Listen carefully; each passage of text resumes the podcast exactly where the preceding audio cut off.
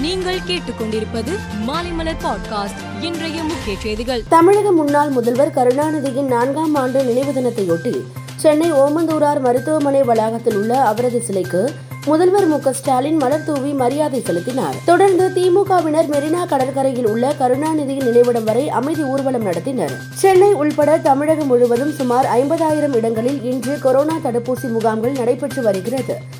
குறிப்பாக சென்னை மாநகராட்சியில் தலா ஒரு வார்டுக்கு பத்து வீதம் இருநூறு வார்டுகளில் இரண்டாயிரம் முகாம்கள் நடத்த ஏற்பாடு செய்யப்பட்டு உள்ளது இதேபோல் ஈரோடு மதுரை கரூர் உட்பட அனைத்து மாவட்டங்களிலும் கொரோனா தடுப்பூசி முகாம் நடைபெறுகிறது. இந்திய விண்வெளி ஆராய்ச்சி மையமான இஸ்ரோவின் எஸ்எஸ்எல்வி ராக்கெட் ஸ்ரீஹரிகோட்டாவில் உள்ள சதீஷ் தபான் விண்வெளி மையத்திலிருந்து சரியாக இன்று காலை ஒன்பது பதினெட்டு மணிக்கு ராக்கெட் விண்ணில் பாய்ந்தது. இந்நிலையில் செயற்கைக்கோள் சிக்னல் கிடைப்பதில் சிக்கல் ஏற்பட்டுள்ளதாக இஸ்ரோ தலைவர் சோம்நாத் தெரிவித்துள்ளார். சிறந்த பிரபலங்களுக்கு லடாக்கின் தன்னாட்சி மலை பிராந்திய மேம்பாட்டு கவுன்சில் சார்பில் ஆறாவது உயரிய விருது திபெத் புத்த மத தலைவர் தலாய் லாமாவுக்கு வழங்கப்பட்டது. மனிதாபிமான செயல்கள் குறிப்பாக லடாக் யூனியன் பிரதேசத்தில் சமூக நல்லிணக்கத்தை வலுப்படுத்த அவர் மேற்கொண்டு வரும் சிறப்பான பணிகளுக்காக இந்த விருது வழங்கப்பட்டு உள்ளது அமெரிக்க நாட்டில் உள்ள ஒன்பதாவது சர்க்கியூட் அப்பீல் கோர்ட் நீதிபதியாக இந்திய வம்சாவளி பெண் ரூபாலி எஸ் தேசாய் நியமிக்கப்பட்டார்.